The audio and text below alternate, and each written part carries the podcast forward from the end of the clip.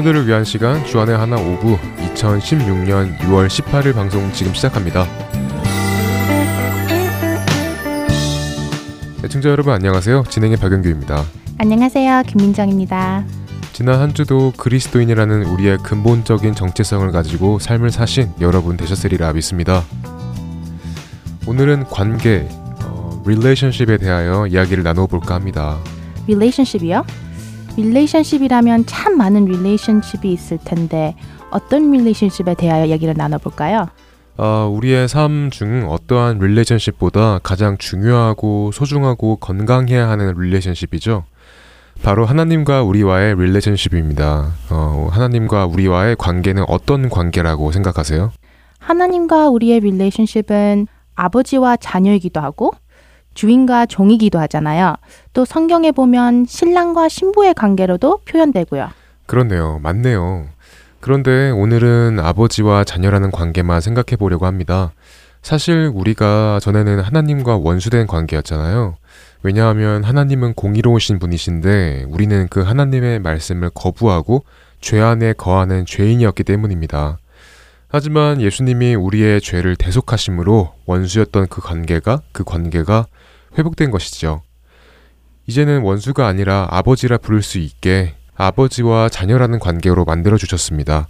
이것이 하나님과 우리의 현재 관계입니다. 그렇죠? 네, 그렇죠. 그 관계가 하나님과 우리와의 관계지요. 아버지와 자녀의 관계. 네, 민정자매가 말해준 관계가 성경에서 말씀해 주시는 우리와 하나님과의 관계입니다. 그렇다면 성경에서 말씀해 주시는 그 관계를 우리가 잘 지켜나가고 있을까요? 아무런 불화 없는 화목한 아버지와 자녀의 관계로 말이죠. 첫 찬양 듣고 오겠습니다.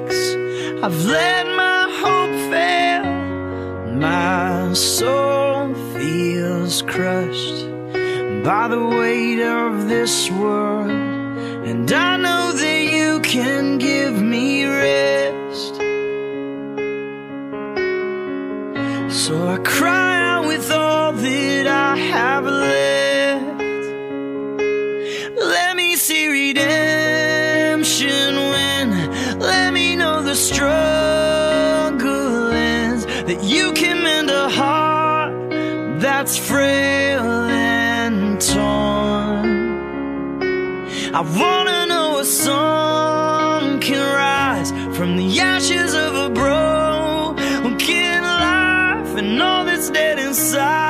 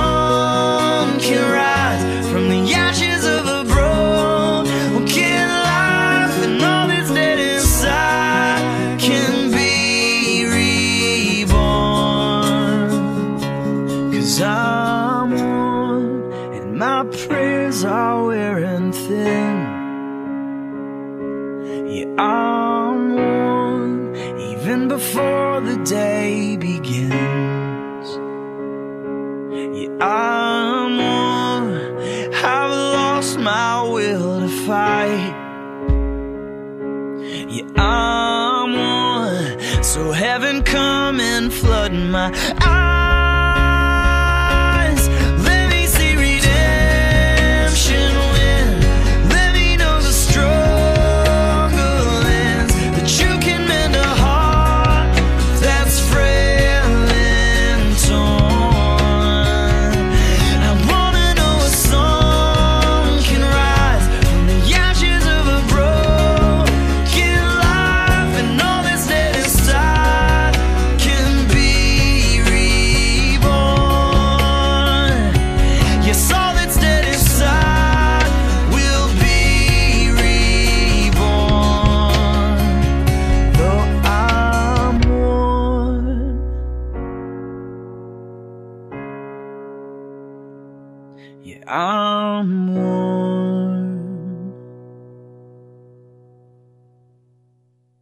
하나님과 우리의 화목된 관계를 로마서 5장 10절에서 말씀해 주고 계시네요. For if while we were enemies we were reconciled to God by the death of his son, much more now that we are reconciled shall we be saved by his life. 네, 우리가 하나님과 원수되었을 때 예수님의 죽으심으로 하나님과 우리의 관계가 화목을 이루고 구원을 받았다는 말씀이죠. 그럼 예수님께서 목숨을 버리시면서까지 이루신 이 관계를 우리는 잘 지켜나가고 있을까요? 사실 저는 잘 못 지키고 있는 것 같습니다. 잘 못 지켜 나가고 있다고요? 왜 잘 못 지키고 있다고 생각하세요? 어, 하나님과 화목된 관계를 유지하고 있지 않다는 생각이 듭니다. 화목된 관계를 유지하기 위해서는 나의 삶을 온전히 성경 말씀대로 살아야 하잖아요. 성경 말씀을 따라서 가고 서고 무엇을 하고 멈추고 이런 것들 말이죠. 그렇죠. 성경 말씀이 하나님께서 하시는 말씀이니까요. 주님이 주시는 것은 어떤 것이든 나에게 좋은 것이고, 주님이 인도해 주시는 길은 어떤 길이든 나에게 좋은 길이라는 마음으로 하나님을 믿고 따르고, 하나님의 말씀에 순종하며 사는 것이 그분과의 화목한 관계를 유지하며 살아가는 유일한 방법이겠지요. 네, 성경 말씀을 통하여 주님께 순종하며 주님의 통치에 나의 삶을 맡겨드리는 것이 주님과의 화목한 관계를 유지하며 살아가는 단 하나의 방법입니다. 그런데 자꾸 저의 죄성이 주님의 통치권을 밀어내고 저의 삶을 통치하려고 하는 것 같습니다. 통치할 나라는 하나인데 두 개의 통치권이 있는 셈이죠. 한 나라에 두 명의 왕이 있을 수는 없잖아요. 한 그룹에 두 명의 리더가 있을 수 없는 것처럼요. 그렇게 되면 평화를 지켜내기가 힘들 것 같아요. 네, 그렇죠. 주님께서는 주의 길로 저를 이끄시지만 저의 본성은 항상 그 반대로 가는 죄성을 가지고 있습니다. 그래서 예수님을 통하여 화목하게 된 하나님과의 관계가 무너지고 불화가 생기는 것이죠. 우리 자신의 통치권을 아직 내려놓지 못하고 우리를 다스리시는 주님의 통치권을 온전히 인정하지 못한 것이네요. 내 자아가 죽은 것 같았는데 자꾸 다시 올라오고 이쯤이면 죽었겠지 했는데 또 올라오는 것처럼요. 네, 내 자아가 죽었다고 생각이 될 때는 내 모든 것을 다 내어드리고 모든 것을 다 맡겨드리다가도 시간이 조금만 지나고 조금의 틈만 생기면 지금부터는 제가 통치하겠습니다. 조금만 저쪽으로 비켜주세요. 라는 마음이 듭니다. 이렇게 중심을 잡지 못하는 저의 모습이 너무 비겁하고 치사하게 느껴지더라고요. 그래서 곰곰이 생각해 보았어요. 무엇이 문제일까? 나는 왜 자꾸 주님과의 평화를 계속해서 이어나가지 못할까? 생각해 보았더니 어떤 문제가 있는 것 같아요. 어, 생각해 보았더니요. 예수님께서 죽으심으로 제가 더 이상 죄의 자녀가 아니라는 것을 온전히 제가 믿지 못하고 받아들이지 못하고 있는 것은 아닐까라는 생각이 들었습니다. 우리가 더 이상 죄에 속하지 않고 예수님의 보혈로 새 사람이 되었다는 거 말이죠. 네, 연약한 사람이니까 뭐 그럴 수도 있지라는 합리화의 모습을 아직도 가지고 살고 있다는 것이죠. 하지만 로마서 6장 1절부터 4절까지 말씀을 보면 그런즉 우리가 무슨 말을 하리요? 은혜를 더하게 하려고 죄에 거하겠느냐? 그럴 수 없느니라. 죄에 대하여 죽은 우리가 어찌 그 가운데 더 살리요? 무릇 그리스도 예수와 합하여 세례를 받은 우리는 그의 죽으심과 합하여 세례를 받은 줄을 알지 못하느냐? 그러므로 우리가 그의 죽으심과 합하여 세례를 받음으로 그와 함께 장사되었나니 이는 아버지의 영광으로 말미암아 그리스도를 죽은 자 가운데서 살리심과 같이 우리로 또한 새 생명 가운데서 행하게 하려 함이라라고 말씀하셨습니다. 이 로마서 말씀은 우리는 우리의 옛 모습을 넘어서서 우리의 옛 사람 자체가 예수님과 함께 이미 죽고 완전히 새 사람이 됐다는 말씀이네요. 그리고 죄에 대하여 죽은 우리가 어떻게 죄 가운데서 살 수 있냐는 말씀이시네요. 그렇습니다. 이 말씀을 읽는데 특히 2절 말씀 죄에 대하여 죽은 우리가 어찌 그 가운데 더 살리요 라는 말씀이 너무 와닿더라고요. 아직도 제 마음대로 살고 싶은 저의 죄성 때문에 저의 인생을 다스리시는 주님의 통치권을 내쫓고 싶어 하는 그 모습이 형편없고 부끄럽게 느껴졌습니다.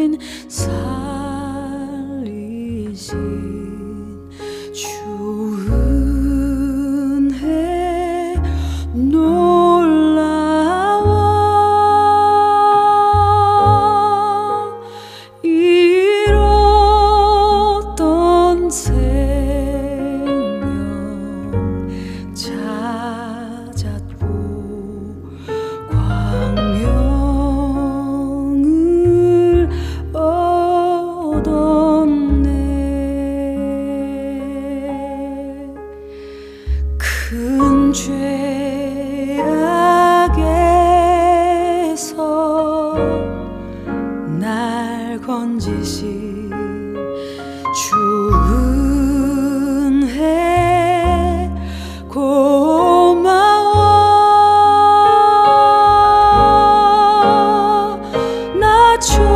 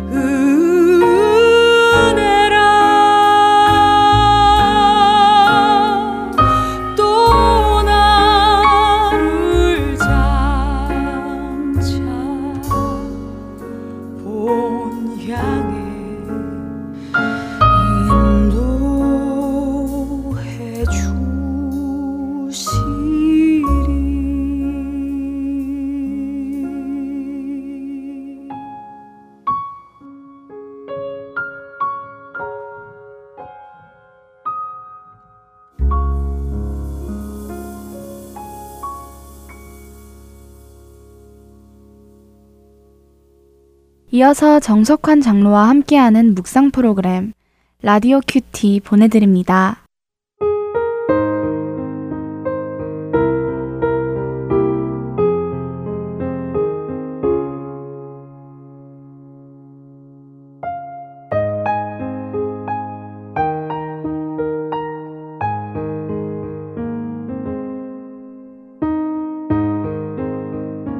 너는 말씀을 전파하라. 때를 얻든지 못 얻든지 항상 힘쓰라. 범사의 오래 참음과 가르침으로 경책하며 경계하며 구원하라. 디모데후서 4장 2절 말씀입니다. 리차드 박스터는 전도의 열정으로 불타는 목사였습니다. 그는 전도를 할 때면 마치 막 숨을 거두려고 하는 사람에게 이야기하는 것처럼 심혈을 기울여서 이야기했습니다. 한 번은 그가 다음과 같은 말을 했습니다. 나는 사느냐 죽느냐의 대문제를 냉담하고 태연하게 말할 수 있다는 것이 이상스럽다. 눈물로써 설교하고 강단을 내려와서는 손을 펴서 죄인을 붙들고 그들을 그리스도께로 인도하지 못하는 것이 이상하다. 나는 또한 자신이 집회에서 본 죄인의 얼굴을 마음속에 떠올리면서 집에 돌아와서는 태연하게 잠을 잘 수 있다는 것이 이상하다. 라고요. 여러분은 리차드 박스터의 이 고백에 얼마나 동의하십니까? 요즘의 복음은 세상을 향하여 전파되기는커녕 한 사람의 내면 속에 아무런 힘없이 처박혀 있는 경우가 허다합니다. 우리는 공연히 이웃에게 질시받을 필요가 있겠느냐는 이유로 복음에 대해 철저히 함구합니다. 그렇다면 그리스도의 생명은 어디에 있는 것입니까? 자신이 받아들인 그리스도의 생명이 그처럼 죽은 듯 고요하다면 그것을 과연 생명이라 할 수 있겠습니까? 생명에는 활동하고 자라나고 뻗어가는 힘이 있습니다. 부디 그리스도의 생명을 소유한 사람답게 사는 저와 여러분이 되시길 기도합니다. 주님, 저희 영혼과 가슴이 그리스도의 생명력으로 가득하길 원합니다.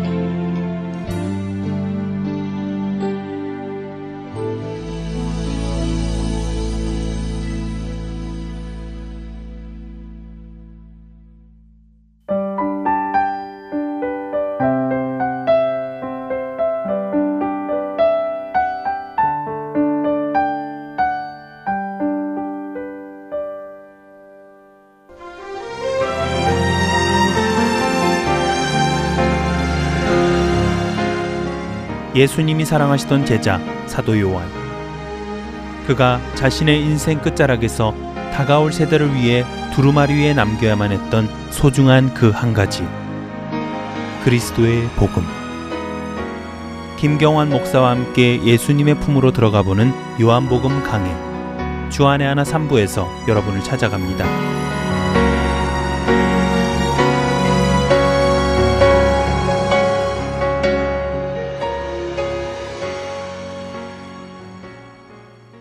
계속해서 성경적 찬양 시즌 2로 이어드립니다.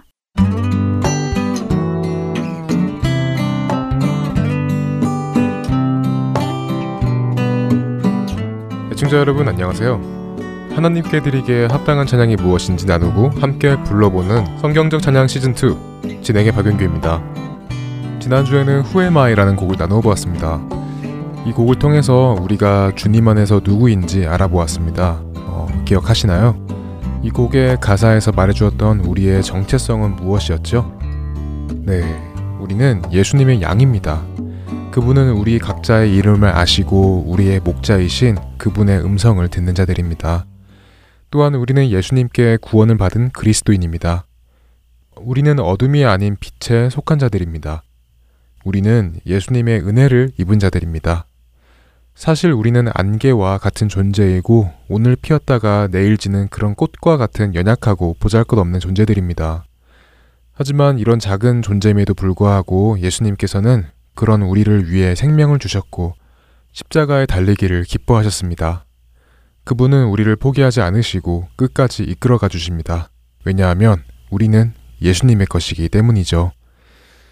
지난 한 주 예수님 안에서 그리스도인이라는 신분으로 우리의 영혼을 다하여 예수님을 찬양하신 여러분 되셨으리라 믿습니다. 오늘 우리가 나누어 볼 곡은 예수 안에 소망 있네. 영어 곡으로는 In Christ Alone이라는 찬양곡입니다. 이 곡은 총 4절로 구성이 되어 있는데요. 어, 모든 가사가 예수님을 나타내는 내용이면서도 각각 다른 예수님의 모습을 표현하고 있습니다. 1절은 우리의 자랑이 되시며 소망이 되시는 예수님.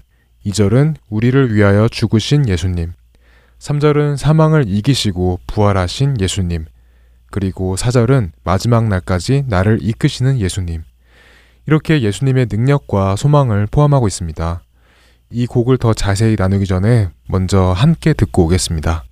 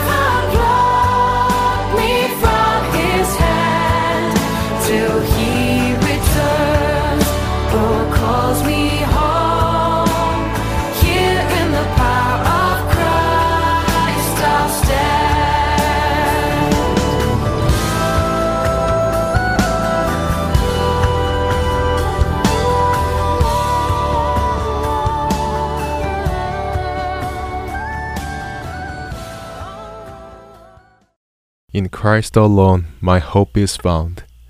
He is my light, my strength, my song. This cornerstone, this solid ground, firm through the fiercest drought and storm. What heights of love, what depth of peace, when fears are stilled, when striving cease. My comforter, my all in all, here in the love of Christ I stand. 오직 예수님 안에 나의 소망이 있습니다. 그는 나의 빛이시고 나의 힘이시며 나의 노래가 되시는 분이십니다. 이 모퉁이 돌과 굳건한 땅은 극심한 가뭄과 폭풍 속에서도 견고합니다. 두려움이 잠잠해지고 다툼이 그칠 때 그 높으신 사랑과 그 깊은 평화가 임하십니다.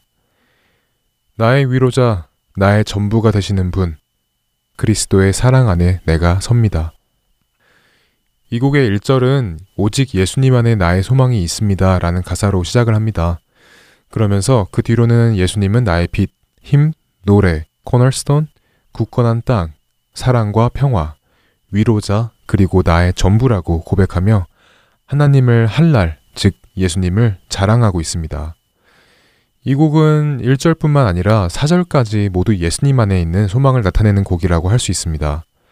그래서 소망이라는 이 단어의 의미를 먼저 바로 잡고 나가기를 원합니다. 소망은 헬라어로 엘피스라고 합니다.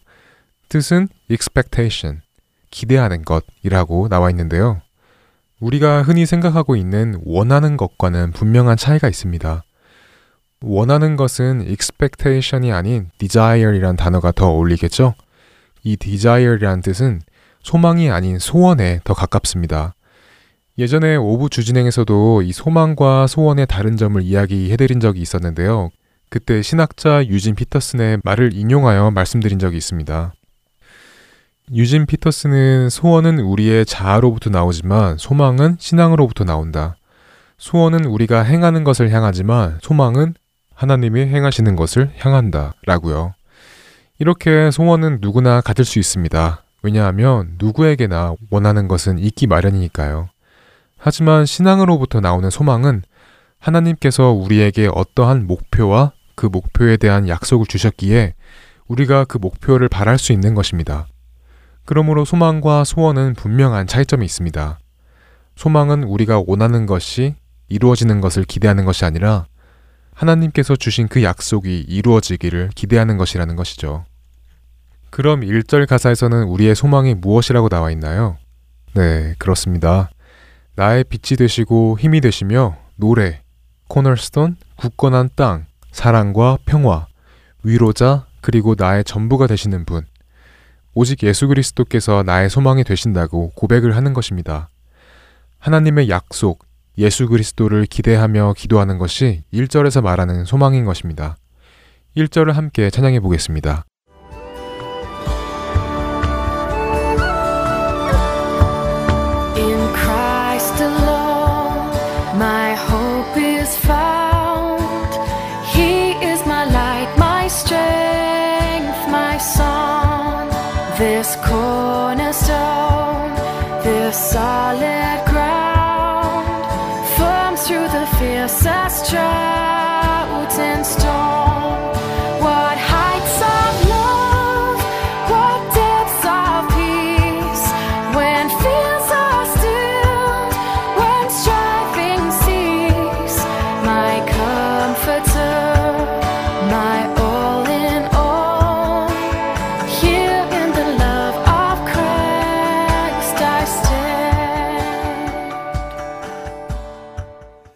2절을 나눠 보겠습니다. In Christ alone, who took on flesh, fullness of God in helpless baby. This gift of love and righteousness scorned by the ones he came to save. Till on the cross, as Jesus died, the wrath of God was satisfied. For every sin on him was laid. Here in the death of Christ I live. 오직 예수, 육신을 입으신 분, 하나님의 충만함이 연약한 아기에게 임하셨습니다. 이 사랑과 의의 선물이신 그분은 오히려 멸시를 당했습니다. 구원하시려는 그 사람들에게 말입니다. 그러나 예수님께서 십자가의 죽으심으로 하나님의 진노가 그쳤습니다. 예수님께서 모든 죄를 대속하셨으니 그리스도의 죽음으로 나는 살게 되었습니다. 이 2절의 가사에서는 예수님께서 사람의 몸을 입고 이 땅에 오셔서 십자가에 못 박히신 죽으심을 이야기하고 있습니다. 그리고 그 죽으심으로 인하여 죽어야 마땅한 우리가 살아있음 또한 표현하고 있는데요. 2절의 가사에서는 예수님의 죽으심 또한 우리에게 소망이 된다는 것을 알 수 있습니다. 앞서 말씀드린 바와 같이 우리는 죄인이기에 죽어야 마땅한 사람들이었습니다. 공의로우신 하나님 앞에서 죄인인 우리에게는 반드시 그 죄에 합당한 결과인 하나님의 진노, 곧 사망이라는 삭시 내려졌어야 했죠. 그러므로 우리에게는 소망이 없었습니다. 하지만 예수님께서는 우리의 모든 죄를 짊어지시기 위하여 하나님의 모든 진노와 죄의 삭슬 대속하시기 위하여 이 땅에 오셨습니다. 우리를 구원하시기 위하여 오신 것입니다. 그러므로 예수님께서 이 땅에 오셔서 흘리신 보혈은 하나님께서 우리에게 주신 약속이자 사랑이며 은혜이고 또 소망인 것입니다. 베드로전서 1장 18절 19절 말씀에서 너희가 알거니와 너희 조상이 물려준 헛된 행실에서 대속함을 받은 것은 은이나 금같이 없어질 것으로 된 것이 아니요 오직 흠없고 점없는 어린 양 같은 그리스도의 보배로운 피로 된 것이니라 라고 하셨습니다. 예수님의 거룩한 그 보혈은 우리의 구원이 되셨고 우리의 소망이 되셨습니다. 그 보혈 때문에 내가 죽지 않고 오히려 사망에서 해방되어 예수님 안에 살 수 있는 것에 감사하며 찬양하기를 원합니다.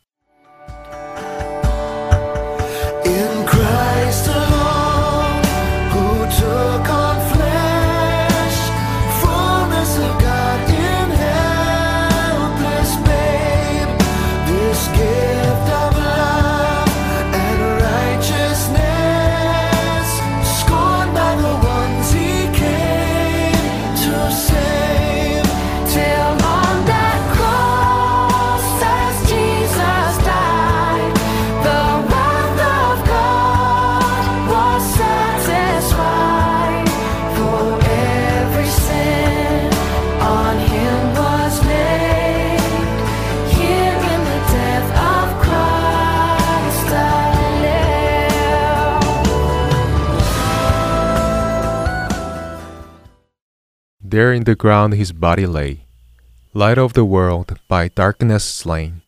Then bursting forth in glorious day, up from the grave he rose again. And as he stands in victory, sin's curse has lost its grip on me. For I am his, and he is mine, bought with the precious blood of Christ. 저기 땅 위에 예수님의 몸이 누이셨습니다. 세상의 빛이 어둠에게 죽임을 당하셨습니다. 그러나 영광스러운 그날에 예수님은 무덤에서 다시 일으킴을 받으셨습니다. 예수님께서 승리 안에 서시니 나를 붙들고 있던 모든 죄악의 저주가 풀렸습니다. 나는 이제 예수님의 것, 예수님은 나의 것입니다. 그분의 존귀한 보혈로 나를 사셨기 때문입니다. 3절은 예수님의 어떤 모습과 어떤 소망을 이야기해주고 있을까요? 네, 그렇죠. 예수님께서 죽음에서 부활하신 모습과 그로 인해 우리가 죄의 저주로부터 자유하게 되었음을 표현하고 있습니다. 그리고 또한 예수님의 부활의 소망을 이야기하고 있습니다. 처음 가사대로 세상의 빛으로 오신 예수님은 오히려 세상에게 죽임을 당하셨습니다. 하지만 예수님께서는 죽으신 지 3일째에 사망의 권세를 이기시고 텅 빈 무덤을 제자들에게 보이셨습니다. 부활하신 것입니다. 예수님의 부활은 죽음을 물리친 생명의 승리이고 어둠을 가르는 빛의 승리를 뜻하는 것입니다. 고린도전서 15장 54절 말씀처럼 승리가 죽음을 삼켜버린 것입니다. 그리고 예수님의 그 부활에는 살아있는 소망이 함께 있습니다. 베드로전서 1장 3절 말씀 우리 주 예수 그리스도의 아버지 하나님을 찬송하리로다. 그의 많으신 긍휼대로 예수 그리스도를 죽은 자 가운데서 부활하게 하심으로 말미암아 우리를 거듭나게 하사 산 소망이 있게 하시며 하신 것처럼 말이죠. 베드로가 베드로 전서를 썼을 당시에는 그리스도인들은 박해를 받고 있던 시절이라고 합니다.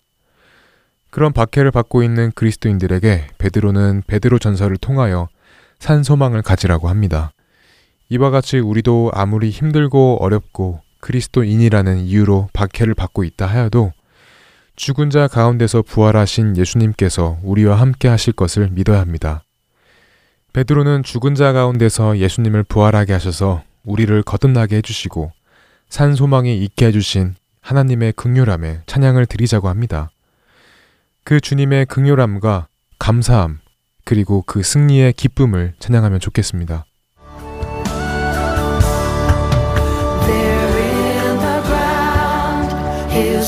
Body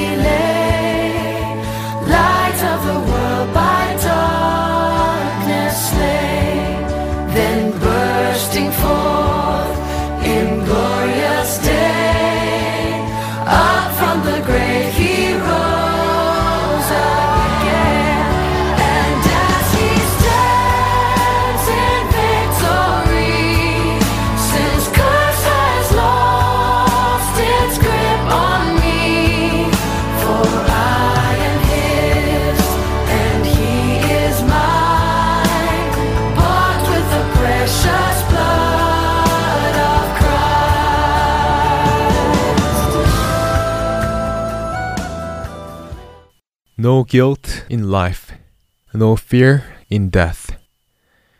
This is the power of Christ in me. From life's first cry to final breath, Jesus commands my destiny. No power of hell, no scheme of man can ever pluck me from his hand. Till he returns or calls me home, here in the power of Christ I will stand. 내 삶의 정죄함도 죽음의 두려움도 없으니 이것이 내 안에 계시는 그리스도의 능력입니다. 내가 갓 태어나 울었던 그 순간부터 나의 마지막 날 그 마지막 호흡까지 예수님께서 나의 삶을 다스리십니다. 지옥의 권세도 사람의 계략도 나를 그분의 손에서 떼어나지 못합니다.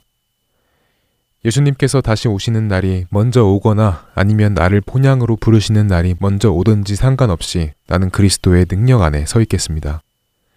사절은 예수님께서 다시 오시거나 나를 부르실 때까지, 그러니까 내가 주님을 만나는 그날까지 나를 잡고 흔드는 그 무엇에도 흔들리지 않고 예수 그리스도의 능력 안에서 쓰러지지 않고 굳건히 서 있겠다는 소망을 선포합니다. 그렇습니다.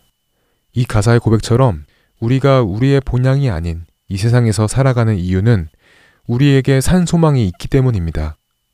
우리가 앞서 나누었던 것처럼 소망은 우리가 원하는 것을 바라는 것이 아니라 하나님께서 약속해 주신 것들을 기대하는 것입니다. 예수님께서 다시 오실 그날도 마찬가지입니다. 예수님께서 예수님이 다시 오실 것이라는 것을 우리에게 약속해 주셨습니다. 요한복음 14장 1절부터 3절까지의 말씀입니다.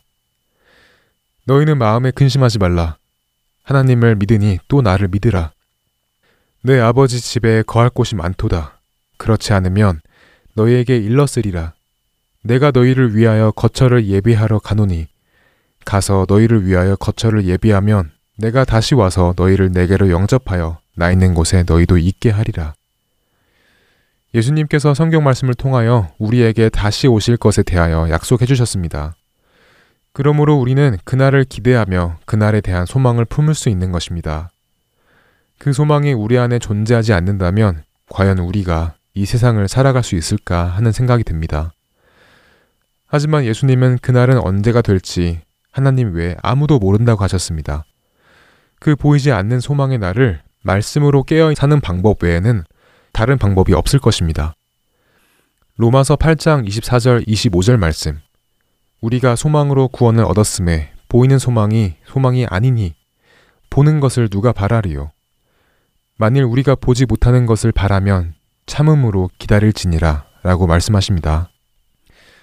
보이는 것에 소망을 두지 않고 눈에 보이지 않는 것에 소망을 두는 우리가 되기를 바랍니다.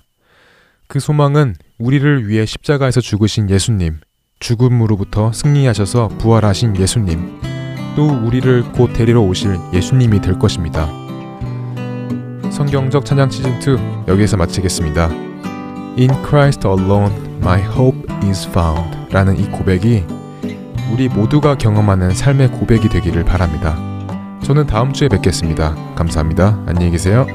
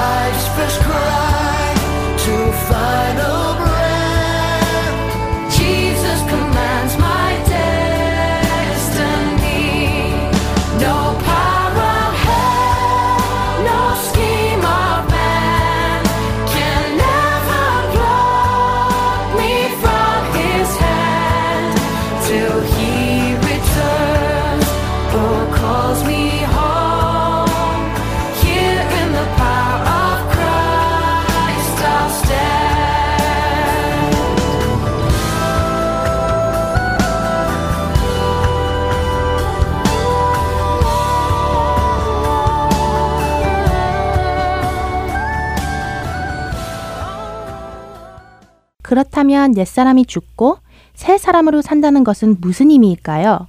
저는 아직 저의 옛사람이 죽었다는 것이 무슨 의미인지 잘 모르겠어요. 옛사람이 죽고 새 사람이 되었다는 것은 죄를 짓지 않고 죄를 멀리하고 죄를 미워하는 사람이 되었다는 것도 포함하고 있지만 로마서 6장 6절 말씀을 읽어보면 더 정확히 알 수 있는 것 같습니다. 로마서 6장 6절 말씀을 민정자매가 읽어주세요. We know that our old self was crucified with him in order that the body of sin might be brought to nothing, so that we would no longer be enslaved to sin. 네. 이 구절에서 말씀하시는 것처럼 옛사람이 죽었다는 것은 더 이상 죄에게 종노릇을 하지 않는다는 것이죠. 나의 죄성이 내 삶을 통치했던 나의 옛 모습이 죽었다는 것입니다. 더 이상 존재하지 않는 모습이라는 것이죠. 그러니까 우리에게 죄에 유혹이 올 수 있지만 그 죄들이 하자는 대로 내 자신을 맡기는 것이 아니라 이제는 주님께서 이끌으시는 대로 믿고 맡기며 사는 것이 옛 사람이 죽고 새 사람이 된 우리의 모습이라는 것이지요. 그렇습니다. 우리를 다스리는 통치권을 더 이상 죄에 맡기지 않고 주님께 모든 권한과 통치권을 넘겨드리는 것이 옛사람이 죽어 더 이상 죄에게 종 노릇하지 않는 우리의 모습일 것입니다. 그리고 성경에서 말씀하시는 그 화목의 관계를 지킬 수 있는 방법이라는 것입니다. 내 자아가 죽고 나를 내어드림으로 주님과의 관계를 화목하게 지키는 것이 말씀대로 사는 우리의 참된 모습이라는 생각이 듭니다. 네, 우리에게 진정한 행복과 기쁨과 즐거움을 주님과의 화목한 관계 안에서 찾기를 바랍니다. 그리고 주님과의 화목한 관계 하나만으로 만족하는 우리 모두가 되기를 또한 소망합니다. 청년들을 위한 방송 주안의 하나 오부 여기에서 마치겠습니다. 오늘도 예수님 오시는 그날만을 기다리며 저희는 다음 주 이 시간에 다시 만나 뵙겠습니다. 지금까지 구성과 진행의 박영규였습니다. 그리고 김민정이었습니다. 애청자 여러분 안녕히 계세요. 안녕히 계세요.